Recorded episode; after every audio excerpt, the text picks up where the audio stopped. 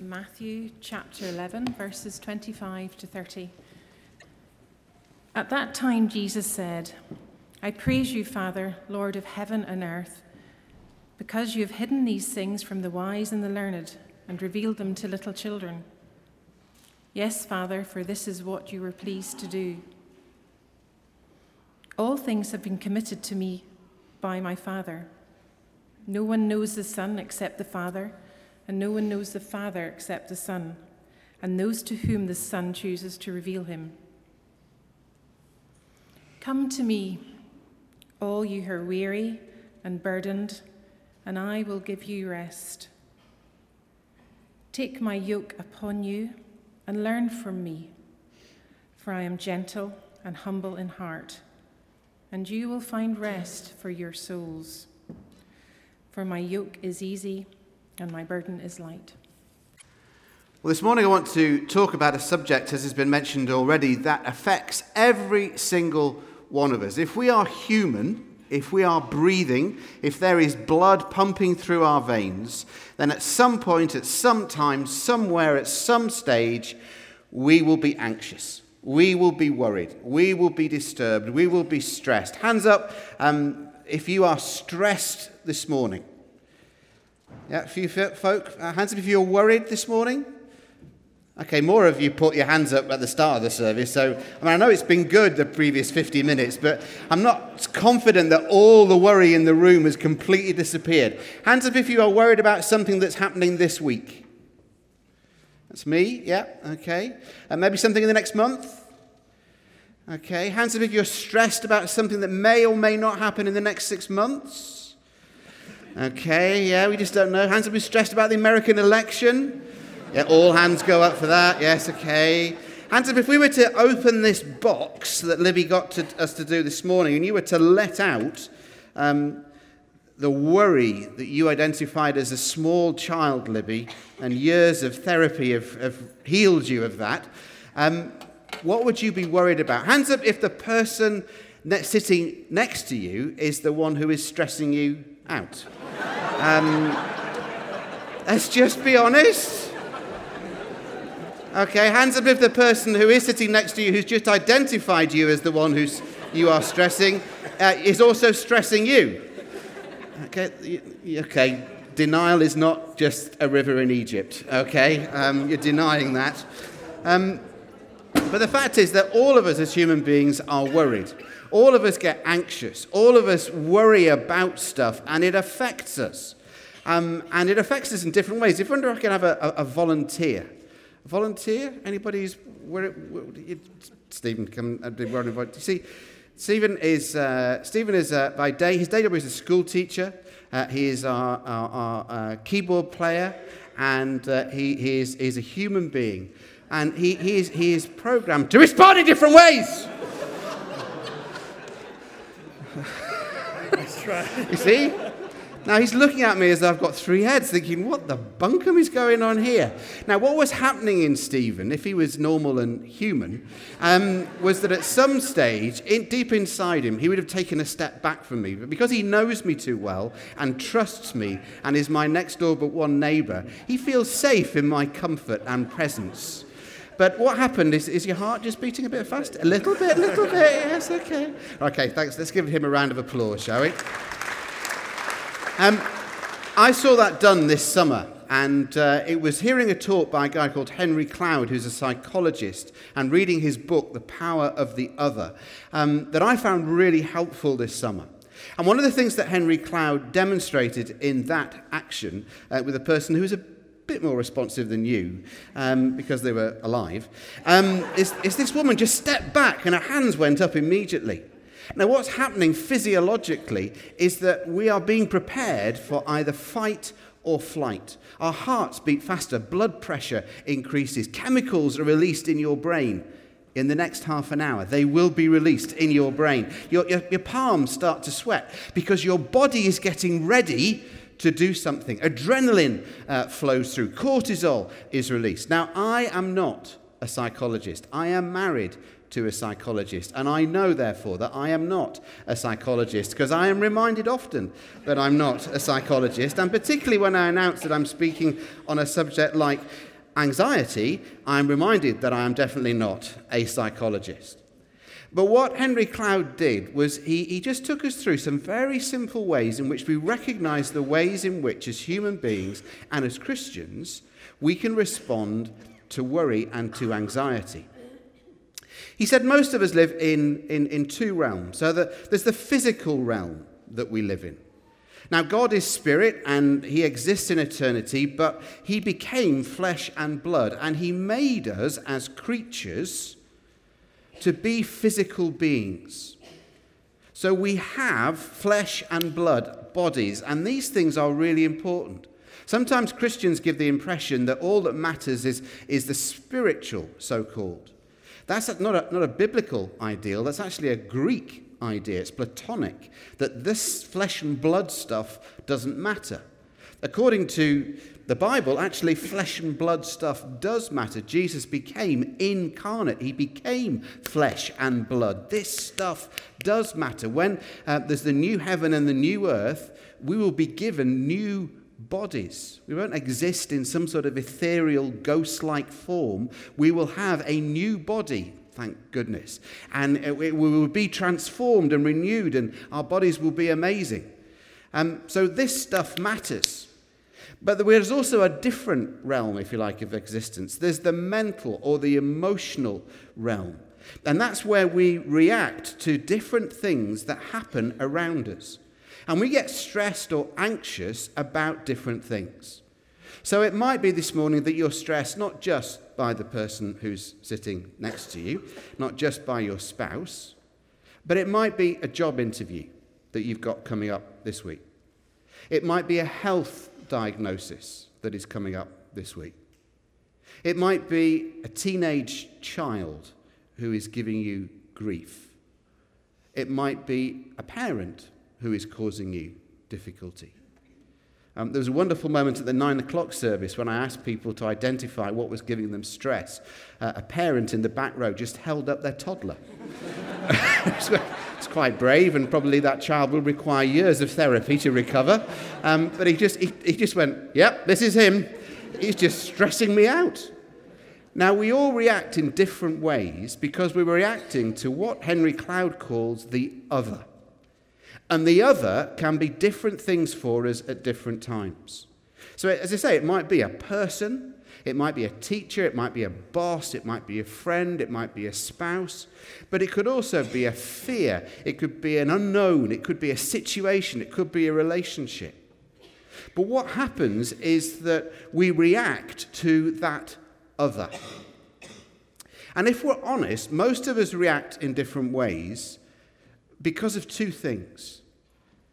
We react perhaps because we, um, well, we want to control that situation.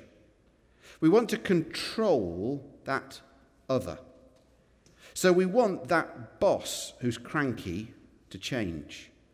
We want that teenage child who's really winding us up to change. We want that health diagnosis to be different. We want whatever that meeting that we're going to and feeling anxious about to be different. And we try to control the other. Sometimes it can be that we're anxious because of projections or transferences that are put upon us, other people's ideals and we feel perhaps that we're not good enough, or nice enough, or smart enough, or clever enough.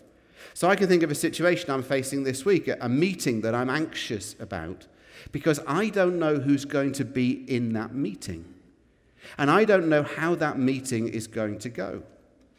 And because I'm not chairing that meeting, I've got no control over that meeting. And so that has just evoked within me some feelings of anxiety. What's going to happen in that meeting? Who's going to say what to me in that meeting? What are other people going to think about me in that meeting? So we want to control or we want to change that other, that person, that situation, that relationship, that meeting, that health diagnosis, whatever it is that is causing us to feel anxious this morning. But the reality is that the only thing that we can change is us. We want the other person to change. We want the situation to change. We want that cranky boss or that teenage child or that parent or whatever situation it is that you are feeling anxious about this morning. We want that to change. But the reality is that the only person that we can change and the only person actually that we can control is us. Now, if you think about it, it's the oldest lie in the book, literally. The devil came to Adam and Eve and said, You can be God, i.e., you can control things. You can change things. You can change other people. You can control situations. You can control the world around you. You can be God. It's the oldest lie in the book.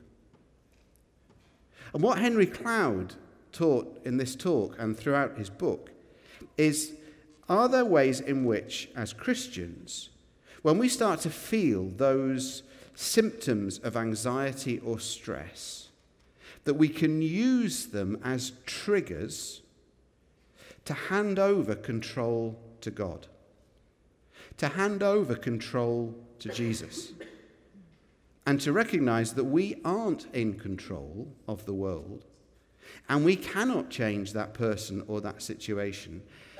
Because if we're honest, we find it very hard controlling and changing ourselves. And yet, what God wants is for us to change. What God wants is a new version of us. That's why God's Spirit works in us day by, day by day to transform us, to renew us, so that the image of Christ is being formed more fully in us.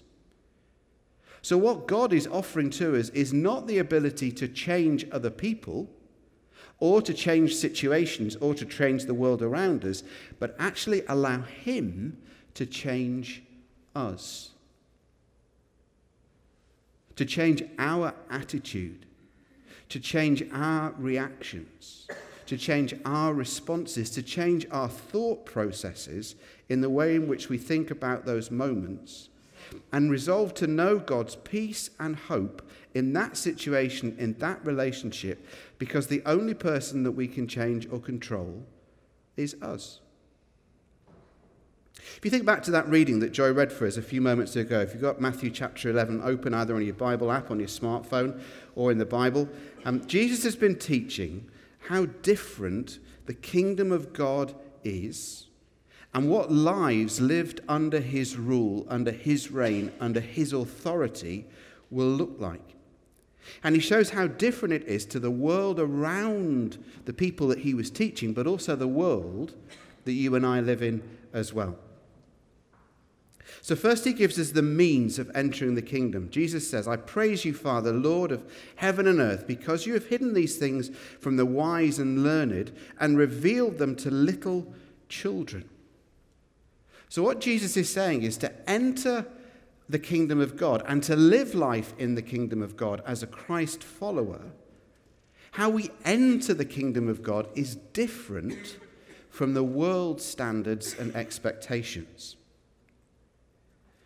This is the second time that Jesus said to his followers, You must become like children. Now, what does it mean, in the best sense, to become like a child. Well, think about what children are like. Children are teachable. Children are simple, not simplistic, but they see things simply and straightforwardly. Children are incredibly trusting, and children can be relentlessly inquisitive.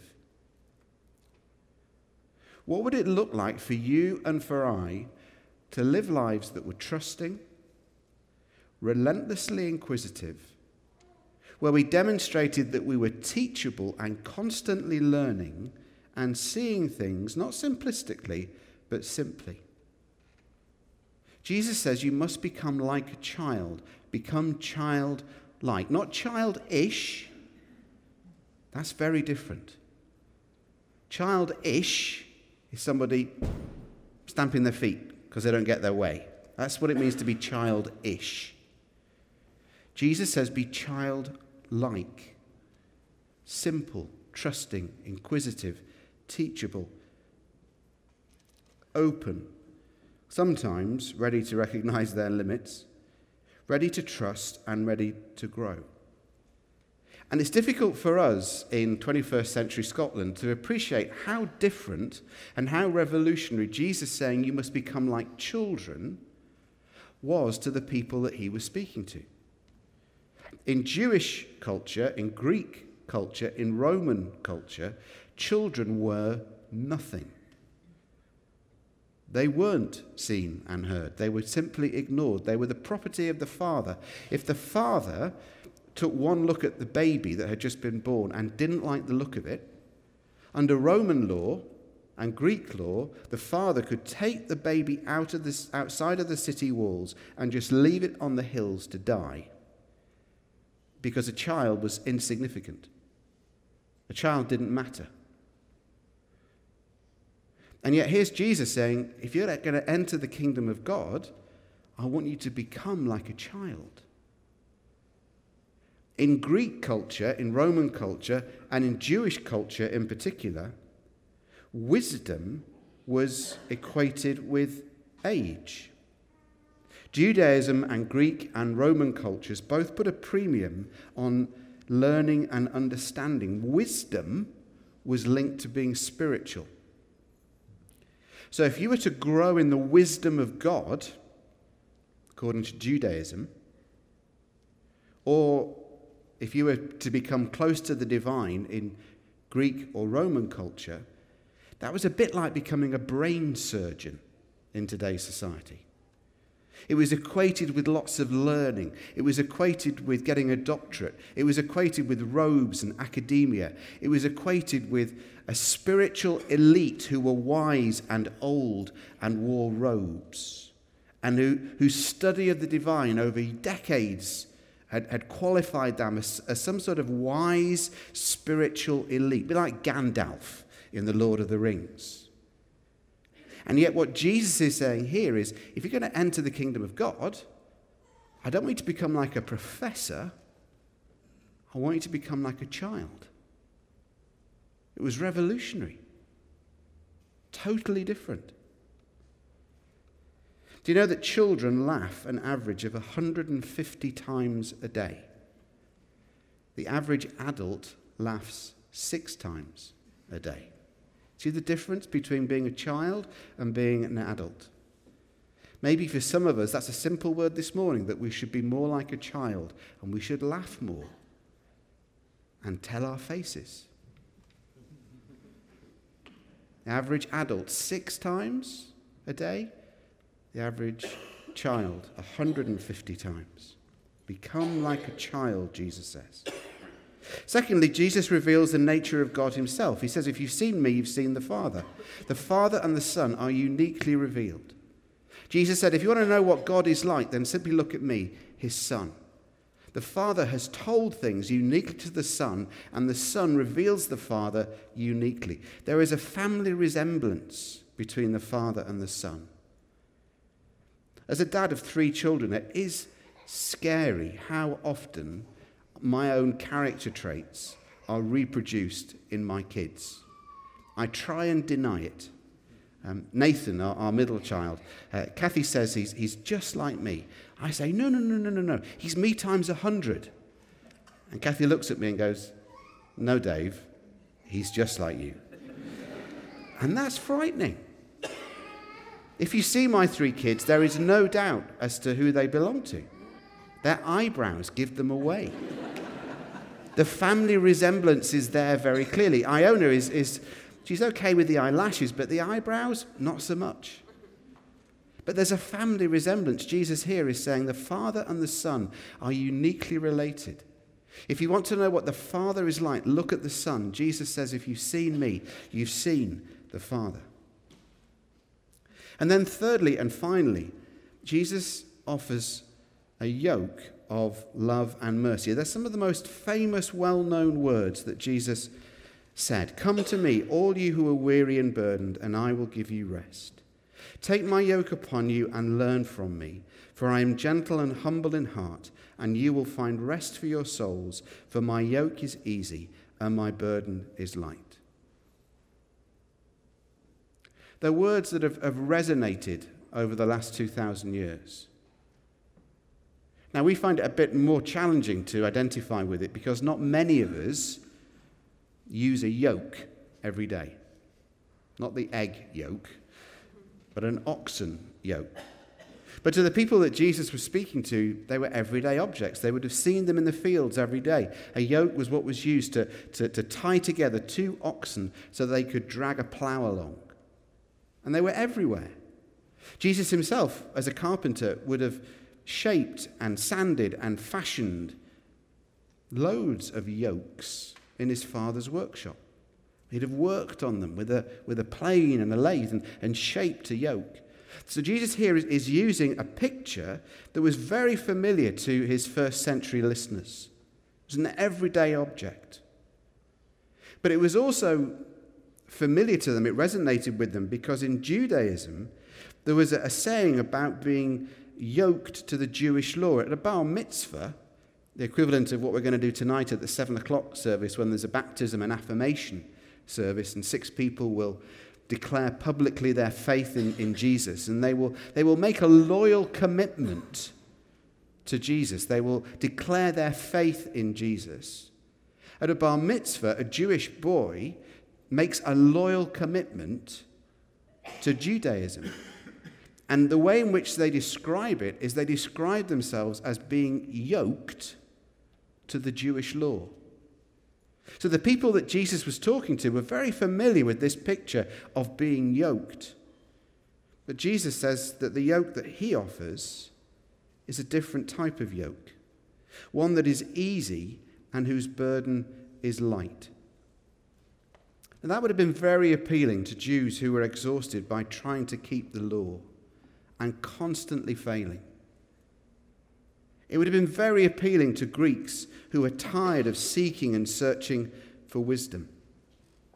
And I think that that's why it's resonated down the centuries, because it appeals even today, perhaps especially today, because the reality is that all of us in our culture, in our society, have got different yokes.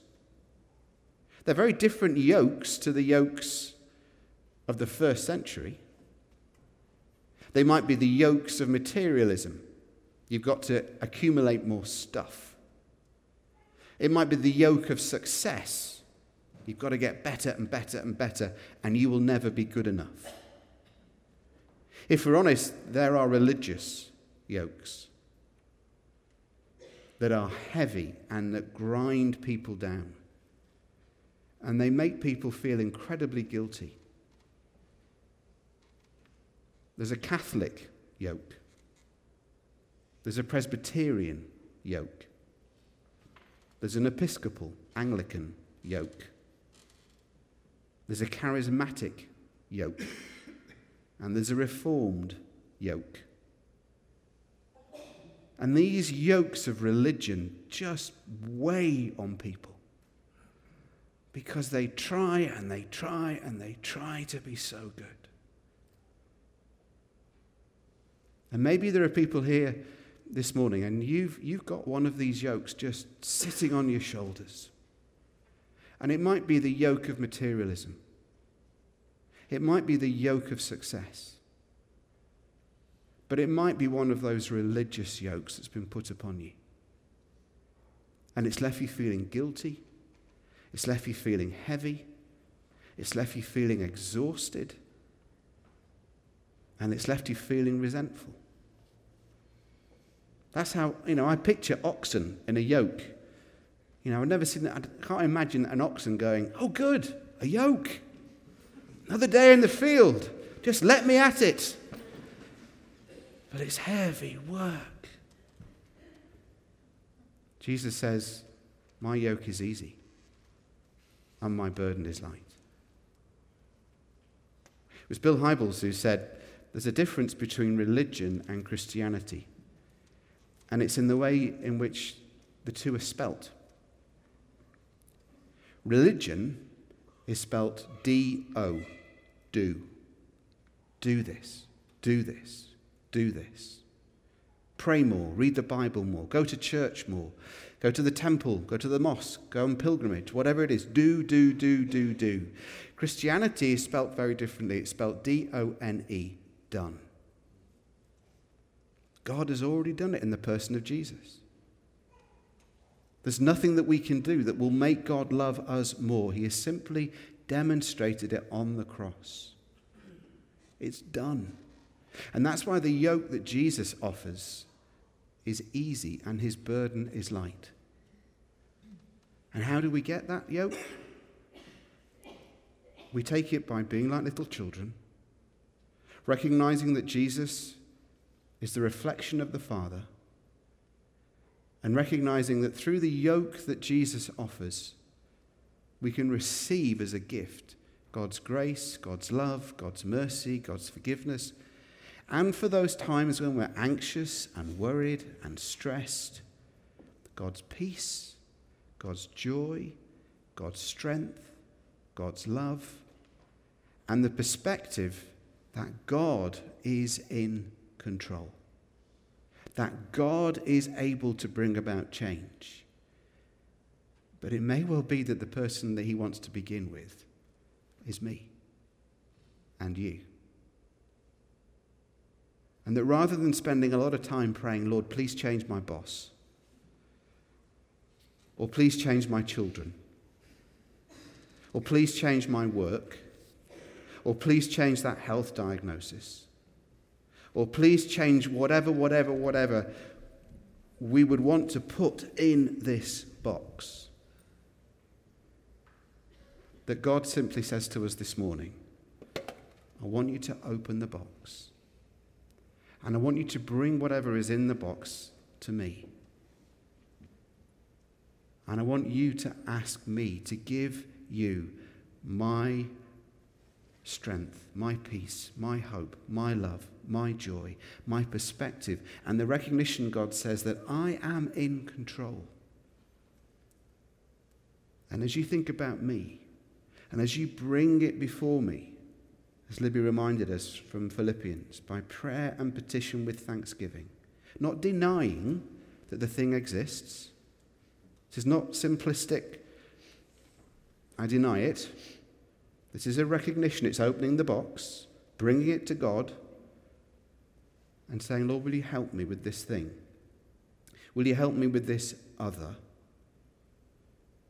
Because I recognize that you're the only one who is in control.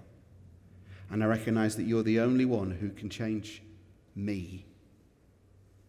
And you're the only one who can give me peace and power and love and hope to cope with what is ever in the box.